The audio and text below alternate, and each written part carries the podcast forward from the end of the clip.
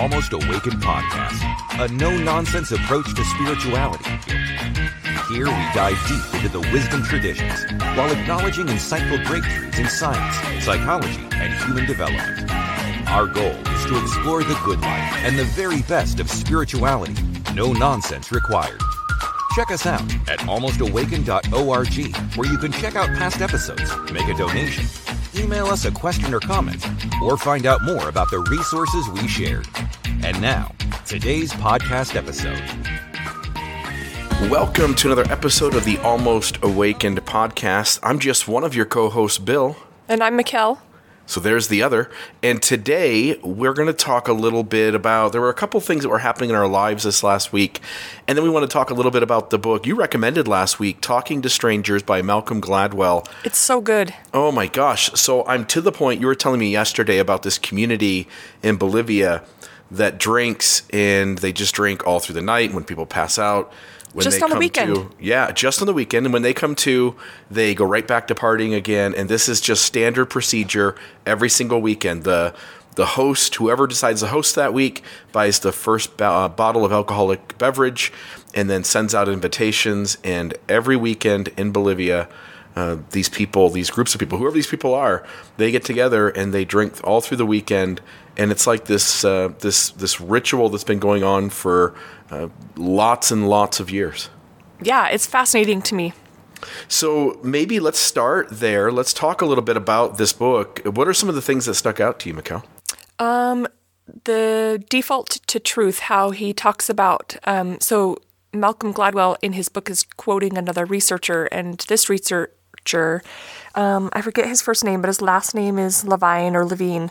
And he talks about how, as humans, we often just default to truth. And what that means is there might be red flags that we see or doubts that we have about a person or a story or whatever it is. But we have we have this default to truth system where we overlook those or we diminish them, because if we didn't, our society would not be able to function. If, if we thought everybody was lying to us or out to get us, our societies would not function. So we default to truth.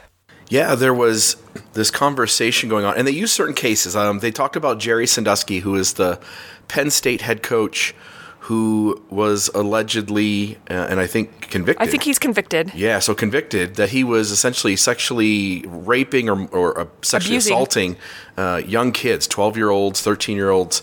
And uh, the other one was a gymnast coach who, for years, uh, was a successful gymnast coach and was constantly coming up with medical reasons to insert his fingers into the gymnast that he was training. And uh, essentially what they were talking about with this truth default system that's inside us, as you just pointed out, in evolution, we are much better off to allow from time to time somebody to in the tribe to manipulate and abuse us, but that it's for the better good if we can be cohesive and get along and trust each other and have a tight-knit community. And so when somebody does something, if if we perceive that person as like, nah, it couldn't be them, and then suddenly they're, um, the evidence shows up that that oh, there's reason to doubt that they're as good as we thought they were, that the evidence has to be so overwhelming for us to let go of our bias towards believing this person to be a good person, they couldn't have done this, um, that we often allow uh, people in our communities who are deeply abusive, manipulative to get away with the things they do. Yeah, he also talked about two other stories that were really interesting to me. One was about a woman who was a spy for Cuba for years. Oh, yes. But she worked for the U S government, and, and one person Um, kind of raised his concerns and said, I think she's not what she says she is. And they did an investigation, an initial investigation, and, you know, couldn't find anything that really raised enough red flags for them to dig deeper for a couple of years. And so that story was really interesting. And then it it tells um, the story of a guy who um, was on to Bernie Madoff way before the Bernie Madoff Ponzi scheme uh, was figured out. And so they talked about him. He doesn't have a default to truth system. I mean, he does, but he, he overrides it. Yeah, he distrusts everybody. Like, he starts with the assumption, you're all that, bullshitting me. Right. So it's, it was so interesting to hear those other two stories, um, you know, especially the one about the the guy who overrides his default to truth system. There was also conversation in the book about how whenever we see another person's body language, they use Man, the Amanda Knox story as an example, but judges, yeah, whenever we're we fucking see it up. We are. Like we only, so if we have to determine whether someone's telling the truth or whether they're lying, we only get it right fifty-four percent of the time, just above coincidence, just above right. luck, just above what normal guessing would be. Um, and so we're not very good at it. And in fact, if we plug the data of a court case into a computer, they said, the computer does better than the judge because the judge is often using body language in his determination. And uh, and often is getting it wrong. And so I can only imagine at this point how many false convictions there right. are in the U S prison system. It's it's insane. The book is fascinating. And it's it's not that we need to distrust everybody now, but it, it's just interesting to reevaluate the way that we look at people, particularly with the way that we look at strangers, people that are different from us. Yeah, and there was a lot of conversation about, look, there is a portion of the population that their body language matches uh, the sincerity of what they are saying. There are there are situations where um, a certain percentage of our population is authentically portraying body language that matches the real thoughts inside their head, but that the but that the majority of us have some level of disconnect there. That when we're telling the truth, we give off body language that we're lying, and when we're lying, we often give off body language that we're telling the truth. Right. So what's the point of all of this? Well, what I think it means for me is we have to stop assuming yeah. as we go out into society and have interactions with people. Like when I sit at a, a party with my friends and I already have spent enough time with each of you that I know you well enough that I am comfortable with like, oh, those are their quirks and those are their idiosyncrasies. And so those don't throw me off when when one of you are telling a story. But when we deal with strangers, we don't know what their quirks are. We don't know what their idiosyncrasies are. We don't know if they're nervous all the time or if they're only nervous when they're lying. And so it just causes me to pause and say like, okay, let me cut this person a little bit more slack than what I do, um, and and just sit back and allow them to to be truthful to what they're saying, and at the same time also now hold some doubts in my head, right? Like it works both ways. Like I need to cut You're them right. a break, and I also need to be skeptical. That's that is really interesting, and I think it's complicated. And, and I think it, yeah, and I think it shows a lot of room to be manipulated by systems too. Sure.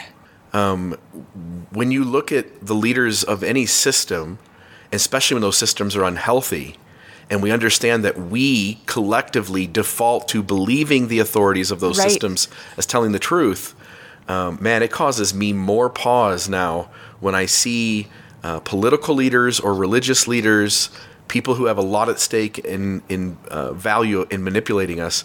And I, now I'm just an added level of skepticism towards them. Yeah, it's interesting. It's was there anything book. else? Yeah, was there anything else in the book that caught your eye? Um, yeah, so he, towards the end of the book, he talks about um, this...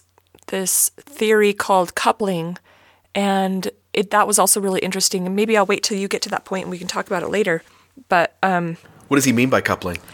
So he's talking about it in relation to suicide in, in this portion of the book, and how um, in the nineteen I don't remember when he said, I think it was forties and fifties in the U K, they um, they used um, a gas that was had a high amount of carbon monoxide in it to heat their homes and stoves and things like that.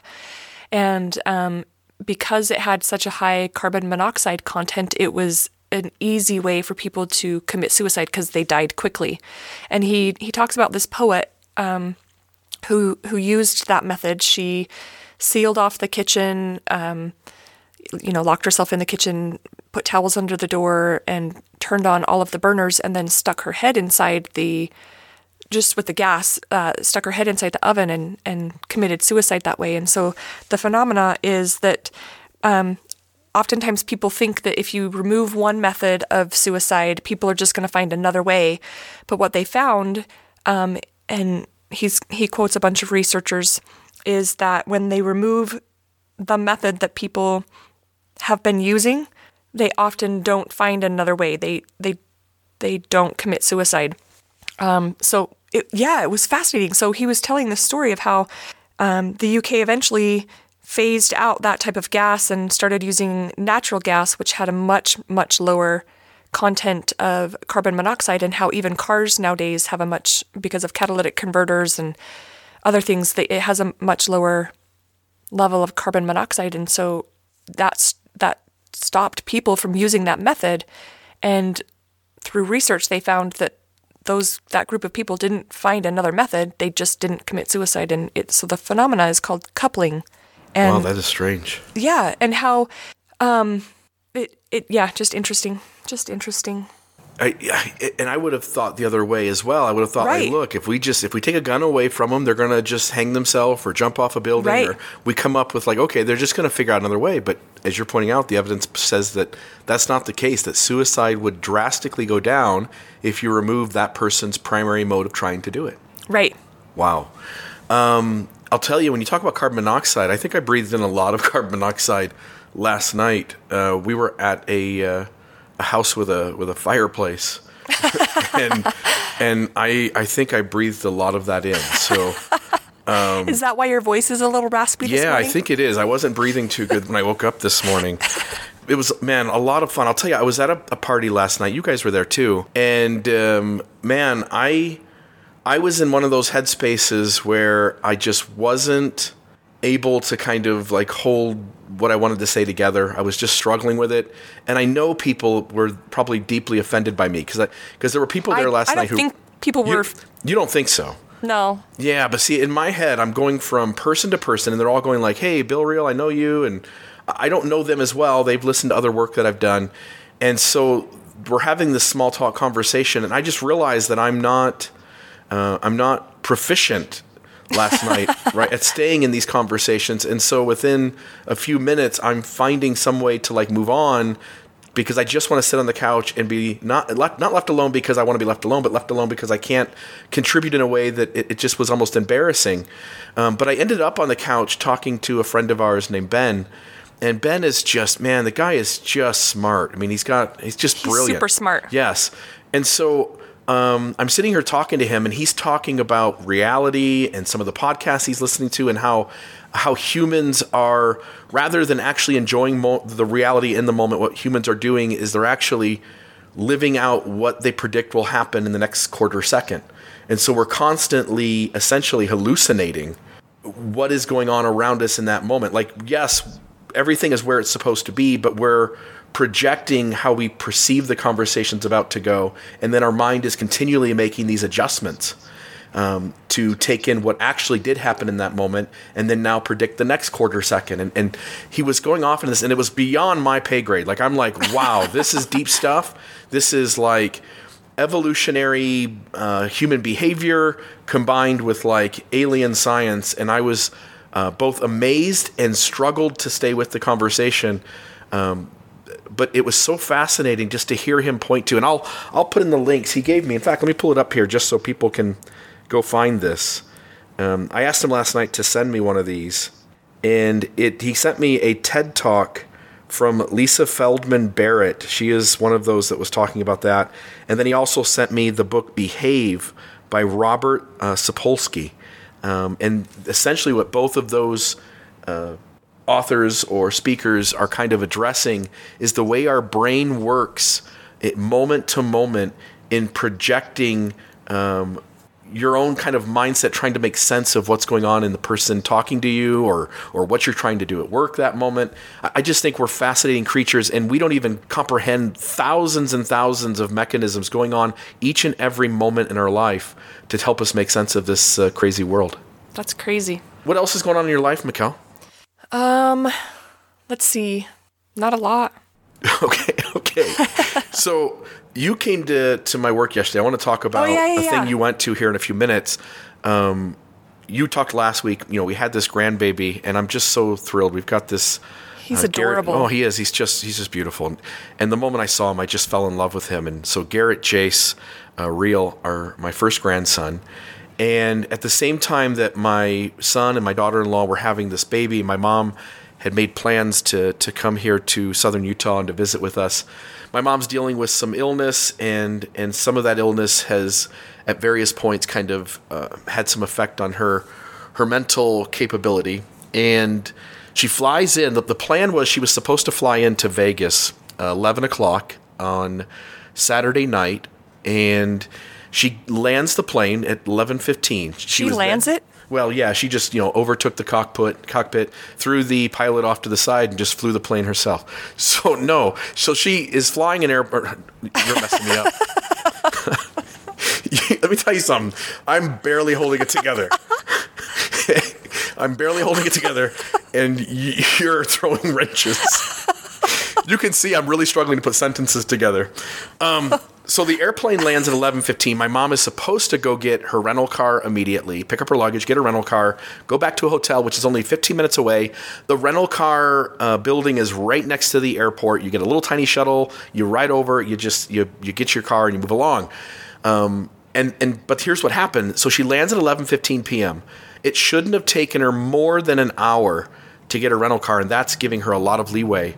It ends up being like three fifteen in the morning that my dad gets a, an email confirmation that she's picked up the rental car. So from three fifteen in the morning, so now we got almost four hours later, and my mom then takes another hour or so to get to the hotel. Um, and at that point, my dad, that's all the contact he's had is the notification the plane landed. He's got a notification from the rental car company. She picks it up, and he's got a notification from the hotel that check-in has occurred. So at four something in the morning, he texts me and says, Billy, message me when you get up. Message me when you get up. And so when I get up, um, I see it at six thirty a.m. my time in Southern Utah. I'm two hours behind Ohio. And I message my dad and tell him, hey, what's going on? He says, here's what I know. Your mom landed at eleven fifteen. She didn't pick up the rental car till four hours later at three fifteen. And she didn't get to the hotel until over an hour after that, which was only fifteen minutes away from the rental car place.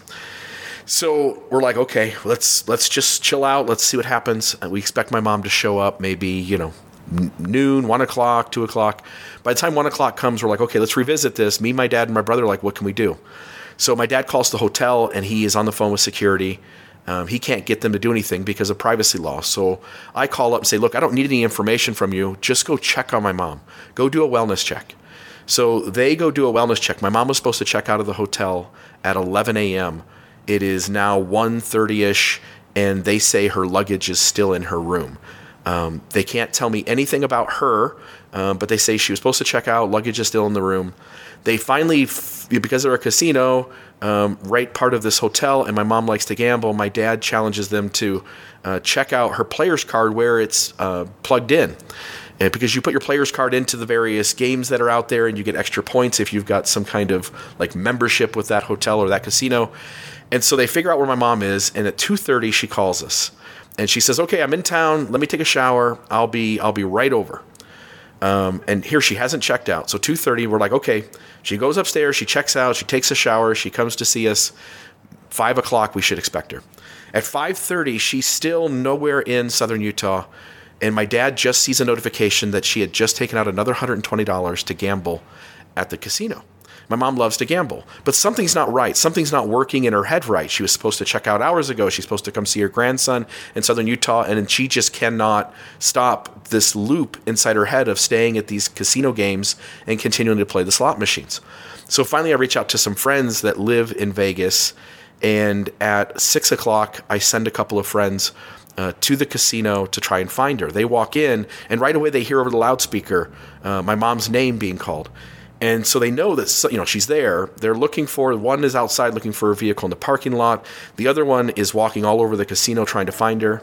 I'm, yeah, I'm amazed they found her. Yeah, it, and they did. This is a smaller casino in Vegas. So they, they finally locate her at seven o'clock. And the moment they say they see her, and they send me a picture, and I verify that's her. I grab my wife, and we jump in my van, and we drive to Vegas as fast as we can. And at nine o'clock p.m., I pick my mother up from the casino and ask her to get in the van. We leave her rental car there because at this point I'm just not going to take the chance. And we take her back to, to Southern Utah. It's a two-hour, a little over two-hour drive back. And we take her to her hotel that she's got. It's only a couple blocks from my house, and my house is already full of people. And she was well enough to be able to, you know, stay at her hotel. But by the next day, so that night, she had a little bit of a slur, and she you could tell she wasn't thinking all you know very well. She was struggling with some some mental capability.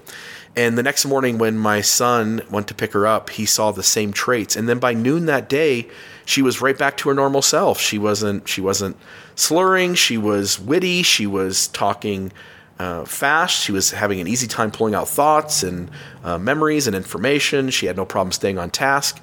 And so there was like this twenty-four hour blip of getting off this airplane, her just struggling to get to the places she needed to get to, and eventually almost kind of, um, you know, conscious and awake, but also somewhat mentally paralyzed in this loop of staying at these slot machines and never getting up and, and leaving when she was supposed to leave. That's crazy. Like the human brain is, um, it's a strange thing when things don't, when things aren't working right, when there's some kind of glitch in the system. It's crazy. I, I'm, I'm floored that they were able to find her, and um, really glad that you guys got to spend some time with her. Yeah, it was really good. She was here for three days, and we just had a really good time. Uh, and then we took her back up to Vegas, and got her on her airplane, got her back uh, back home, and, and all of it went really well. Um, but it's just an insane day of things supposed to happen a certain way, and most of us, most of the time, we have no problem completing tasks and setting priorities and keeping schedules and knowing when we have to do things and by what time these things have to be completed. And then sometimes we we have an, a unique situation where our brain just doesn't do what it's supposed to do. Man, I feel like my brain doesn't do what it's supposed to do all the time. I'm feeling that way this morning. Um, you talked a little bit to me yesterday. Tell us, tell me your story. Oh, that's the problem, Bill. It's a lot of story. Yeah, there, a lot of story, which I think is going to point to a lot of shadow work that all of us are doing, and we're just going to use the example this morning. Yay. You're the lab rat. I'm not really excited about it, but well, we'll let's go do it there. Anyway. We'll okay. go there. You tell it. um, so... Like, yeah, like like you said, we all we all have stories going on, and it's, for me, I'm just trying to learn a healthier way to tell the story rather than the story always being about my world falling apart. So a few weeks ago, Kelsey and I were invited to um, a get-together down in Las Vegas, and um, this was something that was new for us. Um, and so we, we decided to check this um party out, and some of the people that were there uh, we had found out were swingers, and some of them were not, and I, I don't care what people choose to do, but um, Kelsey ended up having quite a bit to drink, and so she was intoxicated, and I had had, a, had my fair amount, and we had been talking to different people throughout the night, and um, at one point I was sitting and talking to this guy, and he was watching his wife make out, not his wife, his partner. They're not married, but they'd been together for a long time. He was watching his partner make out with a, another guy. And I, I was just like, I don't think I could do that. I don't think I could share my wife. I'm very jealous. And, and I don't think that I would have an easy time with that. And he was, he was explaining that it's about trust, and they love each other. And he knows that she's always coming home to him, and vice versa. And he said to me, I bet if you asked your girl right now she to go, she would get up and go. And so in my stupor, um, I lean over. Kelsey was sitting on the other side of the couch, and I say, hey, babe, let's go. And she was like, no, uh, I don't, I, we can't go right now. And in my head, I interpreted that as she's having too much fun. She wants to be here with other people. She doesn't want to go home with me. Oh, man, I'm such a piece of shit. Right, you're telling a story in your head. Right. Because was, this guy this guy had set you up. This guy, hold on, so this is important, because this guy, Which he's telling not, you what task to do. I did not realize what was happening at yeah, the this time. Guy's, yeah, he's telling you what task to do. You're you're half in the bag, so you lean over to say, like, oh, yeah, this guy this guy's onto something. I'm gonna I'm gonna challenge my girl to see if she'll do what I tell her to do, and she doesn't. Right. And so now you're in your head going like, oh, the sky is falling. Yes. So my I- immediately in my head, stories start, right? And what what was happening was Kelsey was feeling too too drunk to make a decision to leave. She was feeling some nausea and wanted to just kind of settle things down before we left. And she wasn't able to drive.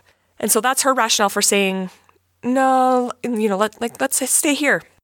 Right. She's making a informed decision inside her head, like, look, I'm too gone right. to try and go right now. Plus, neither one of us can drive right now. Right. So the rational, logical answer from her story inside her head is like, no, we can't leave right now. We have to stay longer. Right. Meanwhile, you're feeling like, hey, I, I'm telling you that w- I want to leave and we should leave and you should love me enough that you compromise right. your night to make sure that I'm safe if I need to go. And and so now you have these competing stories. Right. So I'm sitting there and, and totally in my head, the, I'm starting to to spiral. Or go um, down the rabbit hole, as we like to call it. Uh, I know. I started. And so Kelsey, she keeps talking to who she's talking to. This guy's keep he's still talking to me. And then Kelsey gets up and she says, I've got to pee. I'll be right back.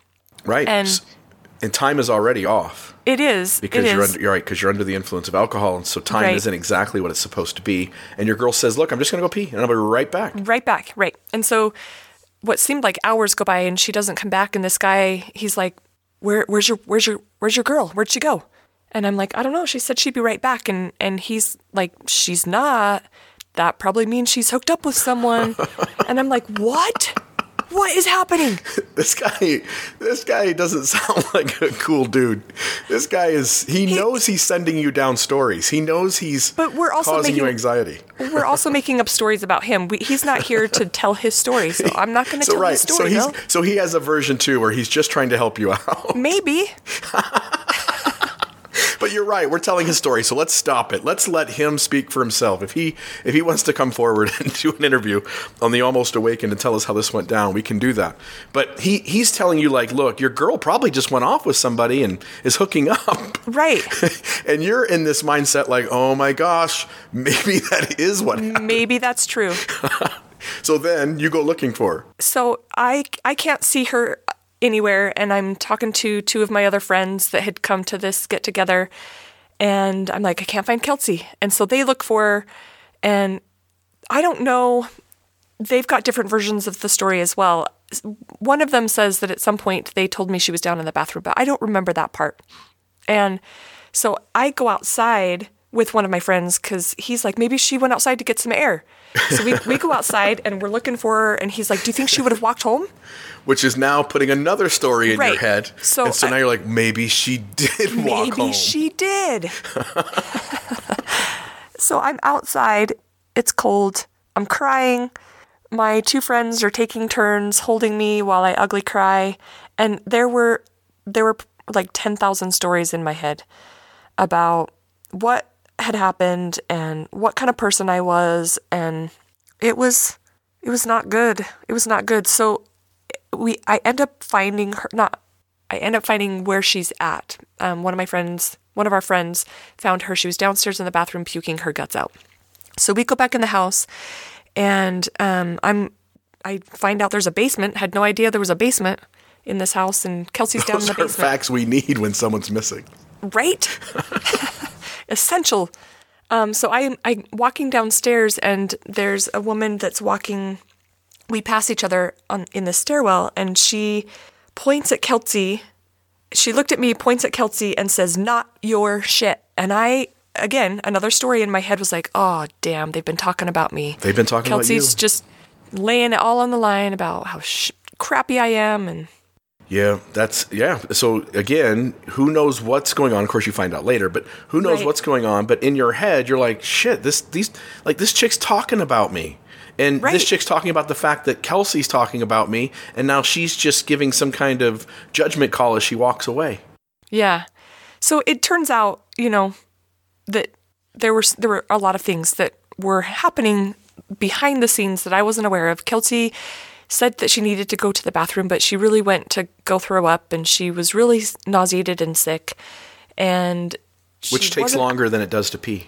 Right. And and while she was downstairs talking or throwing up, somebody had come to check on her and comfort her and help her feel better. And while she was doing that, they started talking about something completely unrelated. Um, they weren't talking about me. They were talking about Kelsey's stuff and stories that she gets going in her head. And so the context was completely different. And long story short, I I I have to figure out a way to not go to the worst stories Um, and I think a lot of people do this. A lot of people are in their heads worried about fifty different potential negative outcomes instead of just letting the one positive outcome that's going to happen happen. Yeah, yeah. But even even just the emotion attached to the story, I've got to figure out a way to sit with the discomfort, the tension, the anxiety, whatever it is, and not make up a story about what I'm feeling to try and make the feelings go away or get better. And I've got to I've got to figure out a way to not go to the negative stories um, so quickly. Yeah, I think when when we're having interactions with the world, specifically with other people, there are a multitude of ways to interpret events as they happen. And when we're healthy and when we're not feeling anxiety and when we feel safe in the world, we generally interpret those events in ways that don't add to our anxiety or our fear or our worry. But when we already start with the ground of like, I'm already feeling anxiety, I'm already worried, I'm already nervous about how this is going to go, it seems like our minds are then drawn to take the events as they happen in front of us and interpret them in ways that we come to like, oh, worst case scenario, that's probably what happened. My my girl probably hooked up with somebody and then she walked home in the middle of the night, uh, half in the bag, which doesn't make any sense, right? Like it doesn't right. make any sense. And yet when we're already worried about the world around us crumbling, we tend to perceive events in front of us in the worst way possible. Yeah, so that's something that I'm working on. Um, 'cause even in the moment, it was interesting. I had a couple of thoughts that I remembered coming to my head. Um, as I was sitting outside, I thought of Malcolm Gladwell's book, and he talks about um, alcohol. And sometimes when people use alcohol, they they get myopic, meaning they only focus on one thing. They can't, their brain can't process anything other than kind of what's in front of them. And I remember thinking that and thinking, I got to get out of this. I got to get out of this myopic thought. But I didn't possess the brain capacity to be able to pull myself out of it um, at that point. But I've got to figure out, I've got to figure out how to do it, because it it affects not only me, but it it affects other relationships, and, and I don't want um, to damage those other relationships that I have with people. Yeah, no, I totally get that. Um, I, I think that... We're all so substances, like we're talking alcohol here in this instance. I think when anybody tries to alter their consciousness, when you're in the right set and setting, those can be really beautiful or fun experiences. But when we're when the set and setting is already has some negativity to it, or and and again, no offense to the guy sitting next to you, but but your myopic negativity started long earlier, you know, long ago earlier in that conversation, as he's talking and he's planting the seeds of negative things happening, and you're suddenly having this self-doubt. And it's really easy in situations like this to realize like, oh, let's go back in time and look at the entire thing as it unfolded and see what led to this this emotional uh, breakdown, scared to death that your girl uh, either hey a had you know ran off and hooked up with somebody, which was an absurd thought, but it was it was already planted, this negativity, or the idea that she would just get up and just walk home in the middle of the night, half in the bag, which also, like, yes, some people do that, but most people know better than to do that, and Kelsey's one of those people who knows better than to do something like that. And, and yet here you are telling yourself, without any negative interaction really between you and Kelsey, right? Like you didn't right. have a fight. We, yeah, we had we prior to that had been having a great time. Right. And so this guy sends you down kind of, and again, we're not going to blame him. We're just going to say like, this is what humans do. We have conversations and we're always interpreting what the other person's saying. The other person's assuming whether we're getting a laugh out of it or whether we're actually having these negative thoughts in our head. He doesn't know that. And, and so it just kind of sends you, there's this fork in the road, and now you go down this, this other angle, and, and you're in this uh, pit of negativity. And so now everything is the, the sky is falling. Yeah. Yeah. Yeah. And so I think humans have got to learn to just pause um, and sit with things and try to kind of let things unfold.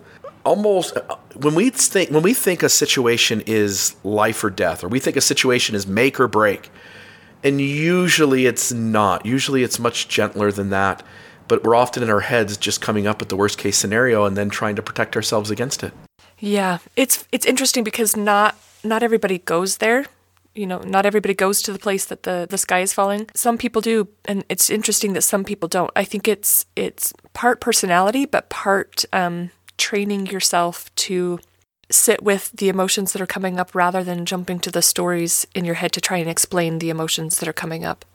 Yeah, so I, I can tell you, and, and again, this is going to sound arrogant to the audience, but I'm... We already know, Bill. I, I'm one of those... You that, always have your shit together. Well, no, okay. You know better than that. Um, I just hide it really well, right? Like I, for the most part, yeah. I can kind of keep it out of the public eye. But I'm one of those that generally can sit with those feelings and thoughts of negativity and not kind of spiral out. And, and people, maybe you look at me and, and others probably look at me and go like, he just has his shit together. And the reality is, no, I have those initial thoughts of like, oh my gosh. In fact, I remember just about a week ago, I'm laying on my couch, I'm sitting with my wife, and we're just having just the two of us a night together. And um, she's just eating her dinner while I lay on the couch and listen to music. And I'm just looking at her. And we were getting along. We didn't have any kind of conflict. And suddenly I'm looking at the body language on her face, and I'm making this, like this story just starts inside my head that she doesn't love me. She doesn't care about me anymore. She she wants out of this relationship. And like this thought is only like uh, three seconds long. And then she gets up, and it's like, it's always like the timing of these things. Had she looked over and smiled and said, I loved you at that moment, that thought would have just disappeared. Right. But instead what she does is, as I'm having that thought, she says, excuse me. And she gets up from the couch and goes to rinse her plate off in the kitchen. And she's just like has this dry face um, as she's doing all of this.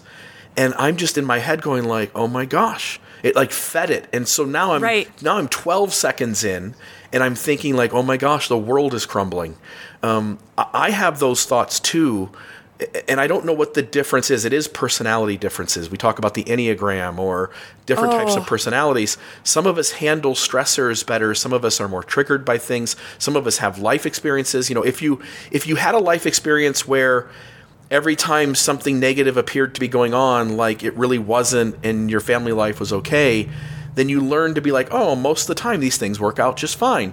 And right. if you have a life experience where shit always does hit the fan and shit always does, you know, crumble around you, then then it perfectly makes sense that you're going to spiral out when these things happen. So when these stories come into my head, I just sit with them for a bit and I go like, okay, I could, I could entertain those, but I'm just going to hold it for a minute and I'm going to wait until like data and, and time and experience bears out what's really going on here. And, and I'll just kind of sit with that discomfort and let it kind of occur. Um, but I have those thoughts too. I'm, I'm spiraling in various moments. In different ways. Yeah. Oh, yeah. Every every day of my life as well. Yeah. Kelsey and I have been talking about that. Um, we we both spiral, just in different ways. Um, mine tends to be more uh, emotional and, and outwardly visible. Um, but that doesn't mean that, you know, one way's better than the other. It's just a matter of recognizing what each of our patterns are and then trying to have some understanding and compassion for each other. And I would have to say, you know, I think that the Enneagram has really helped us understand um, our personalities better. If you haven't taken the Enneagram test, I highly encourage you to do it. You're you're a, an eight or a nine, Bill? I'm an eight with a nine wing. And I'm a one with all the wings. um, tell me, you're you're okay. So say that again. You're a what? A one? I'm a one, which is the reformer or the perfectionist. Okay. So the reformer, what, what, how does the reformer act out? What is, what are they trying to do? So it, it's interesting because I, I retook the test yesterday, and anyway, I'm not gonna, I'm not gonna go there because it pisses me off. But um, the reformer is always looking for a better way to do it, to do something. Not that people are doing it wrong. It's just that's our M O and. And I we may have talked about this before with the dishwasher. Right. You want it done. You want it done the a particular the, right. way. And, and like to order. You, it's the best way. To me, it's the best way. The and best Kelsey's way. Kelsey's way is very haphazard in my perception. She thinks it, it's it's amazing, but her perception is different. And so we would have this little conflict about the dishwasher, and it used to just like irritate me so much because I'd be like, the bowl does not go in the dishwasher that way. And she's be, there is she's, one right way to do this right. thing. I've done it the right way for years, and I need it's you perfected. To conform. Yeah, Right. So the yeah. perfectionist needs everything right, and there is a right way to do it. And, yes. and you're going to achieve it. And if somebody's doing it another way, you're going to look for a better way to do it. Like, yes. So you're going to reform something. Like, it's not that it's broken, but we could right. probably do it better. So let's change it up. Yeah. Okay. Um, as an eight, I'm a justice warrior.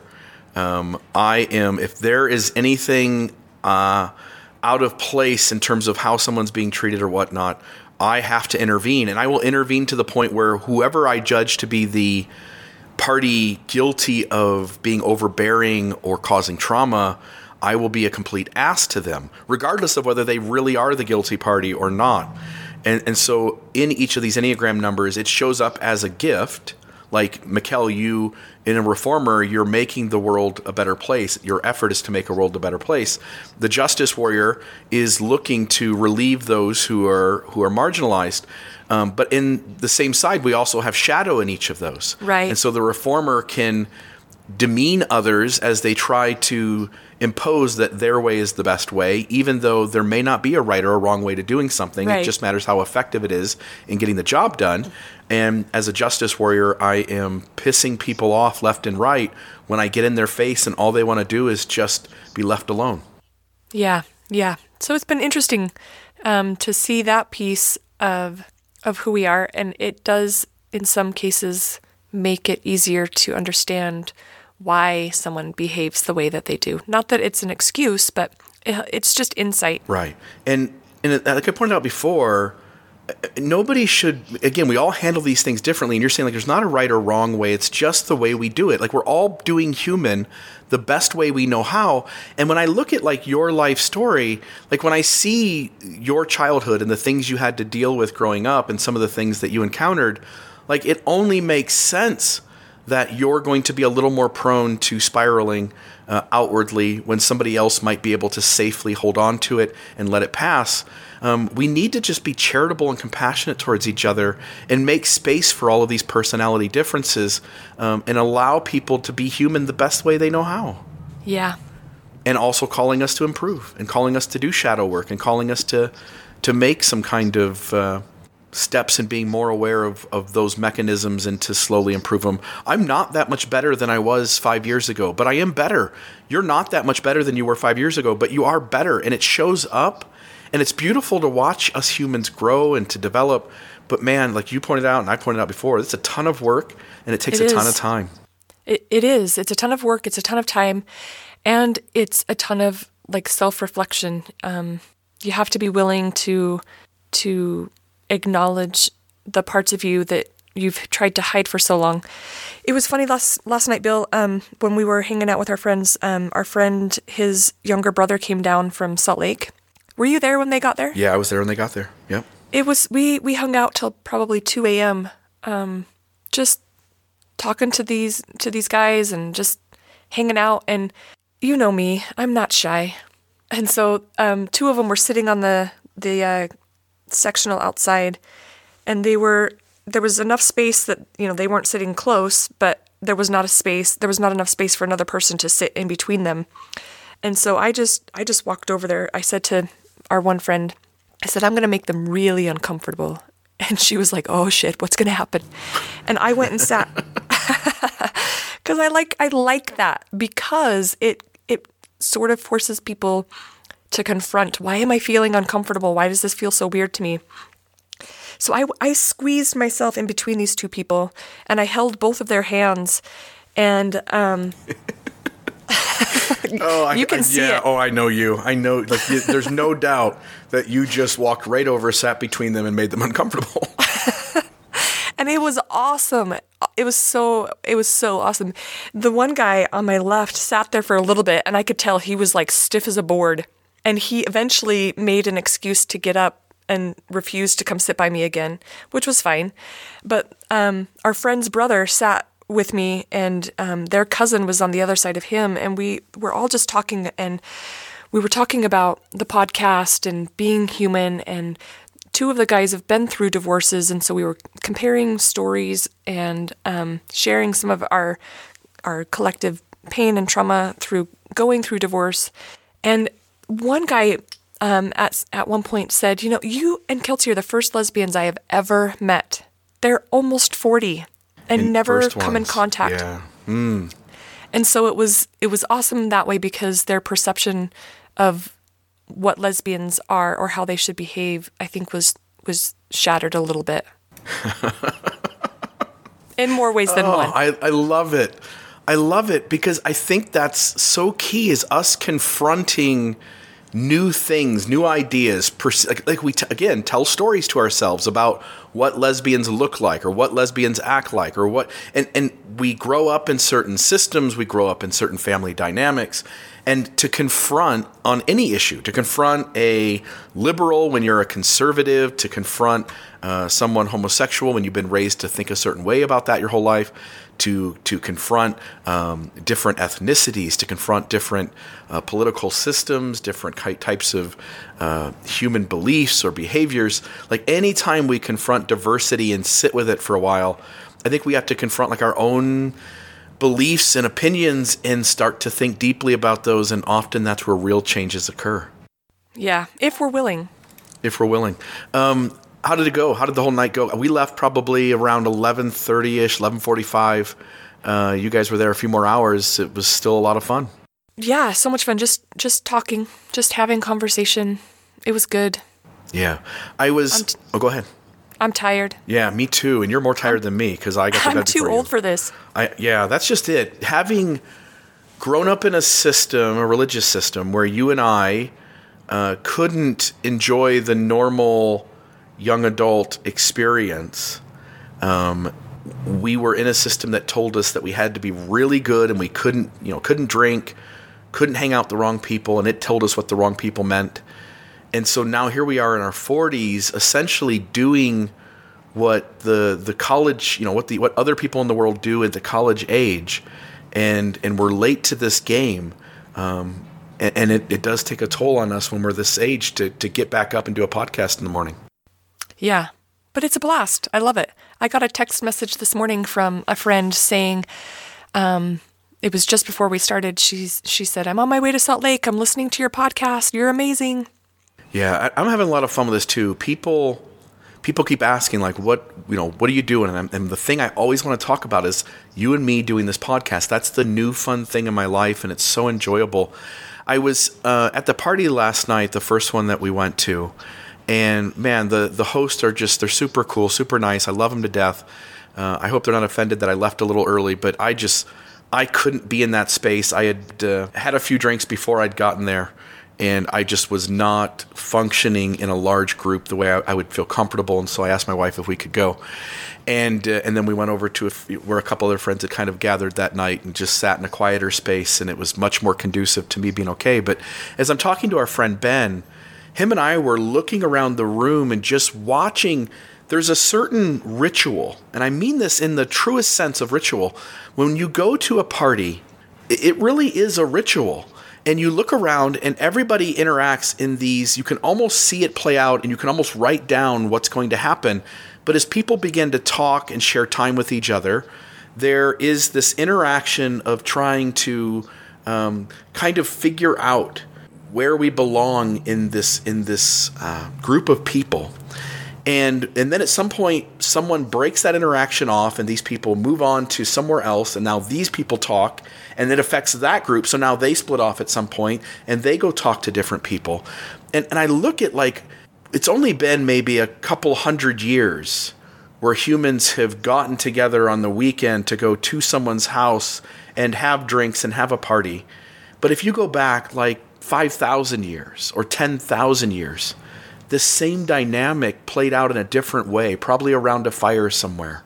And and it's interesting to watch humans as they try to figure out their roles, they try to figure out how they belong, try to figure out who they can trust and who they can't, who they have things in common with and who they don't.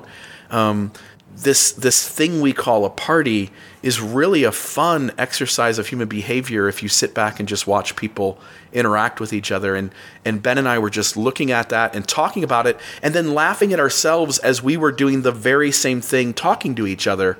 Um, it was quite an interesting thing when you become aware of some of those dynamics when they're playing out, just like you were talking about at the at the party when you said you recognize, what was it, the You were the myopic. Yes. Like, like you were in your head. You were aware that you were being myopic, and yet there you are doing that very right. thing. Right. And so we watch these uh, these mechanisms play out that we've developed over tens of thousands of years. Um, and it just becomes, you know, here it is two thousand nineteen. And even when you know how these things work, you get lost in being in them yourself. Yeah. Yeah. And it's hard for me at times to not get frustrated with that. Um, I expect a lot of myself, which again is part of the reformer. Um, but I'm also learning to be more kind and patient to my to myself. Um, we were talking with this group of friends last night.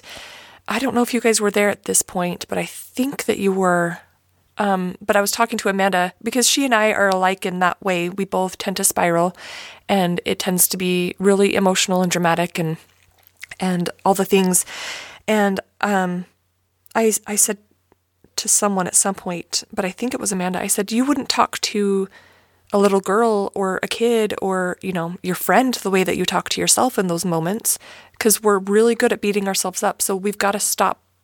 We've got to stop doing that. Um, so she and I made a commitment last night to each other that we're going to, we're going to try, we're going to try a little harder. We're going to do a little better, and also make room for ourselves to make mistakes. Yeah. Because we're going to make them. Like, that's human to make mistakes. Yeah, it is. It sucks. Yeah, it. I don't. I don't. There's no better way to do it. Um, wh- whatever. Again, every species on this planet, plant life, trees, dogs, giraffes, dolphins, whales, and again, I don't know how developed their consciousness is, but something happened twenty thousand years ago, fifty thousand years ago, a hundred thousand years ago, whenever it was. Something happened where humans became something different than that. Um, the way in which we think about situations as they're happening, the way we can plan for the future. And and yet within us are all these mechanisms that that we've just brought along for the ride for all those years as well. And that combination just makes being a human so quirky and strange. And yet we've come up with all these arbitrary constructs in order to make sense of the world in front of us and to be able to look at each other and make sense of each other, um, to pick out similarities and differences, to pick out boundaries and, and and codes of ethics and codes of etiquette and all the things we do to kind of just live in the same space with each other. And in reality, we're so different. Like, you are so different from me. And in some ways really the same, but but in some right. ways so different. And it's a miracle that we ever can really even interact, even get close enough to thinking we understand exactly what the other person is doing. Right, right. Yeah, it is. It's, it's crazy. Strange. And, and along with that comes mistakes. We're going to goof up, and all of us make mistakes. We all make mistakes. Some of them are serious, but hell, like, what is a life if we don't make some serious mistakes too? Yeah, it would be pretty boring if we didn't make mistakes. But I'm like, life is so good. It's so good. Yeah, and most of the time we get it right. Most of the time mm, we get it right. I'm just guessing. Yeah, but most of the time you guess right.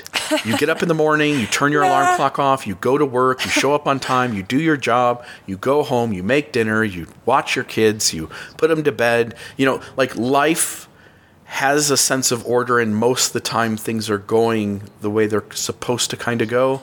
And then, you know, five percent of the day, three percent of the day, two percent of the day, whatever it is, we're screwing, ninety-eight percent. We're screwing shit up. Yeah. Yeah, so I'm I'm just learning to accept it more and be kinder to myself and um, realize that my shit is your shit too. Yeah, we, we all have shit. Some of it is shared. Some of your shit's my shit. Some of your shit's different, but why can I? How can I judge it when I have my own different shit that's my own problem? Right. So yeah, to be kinder, be compassionate to each other, and to to I, and I think knowing human behavior, learning about human behavior, trying to understand human behavior makes me gentler on myself, and it also makes me gentler on others. And I think it makes life interesting when you start seeing the mechanisms and you're aware of how they're playing out in someone else as well as in yourself. Yeah. What else you got? Ah, uh, my hair smells like campfire, so. Yeah. Um. Our we had a friend last night who poured gasoline. I, I was a little nervous. It wasn't gasoline. It was lighter fluid.